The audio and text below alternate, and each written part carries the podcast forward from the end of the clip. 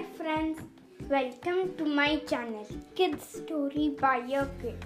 This is the 179th episode and this is the 179th story. The name of this story is The Swallow.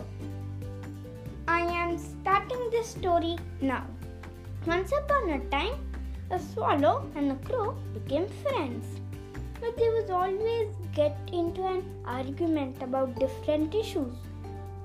One day they were arguing about which one of them was a better bird, but they could not agree on any point.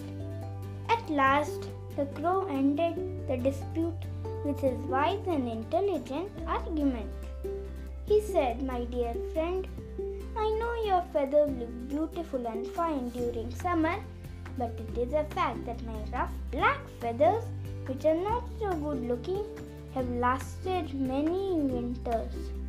My feathers never look beautiful to the eye, but they have served me well during bad times.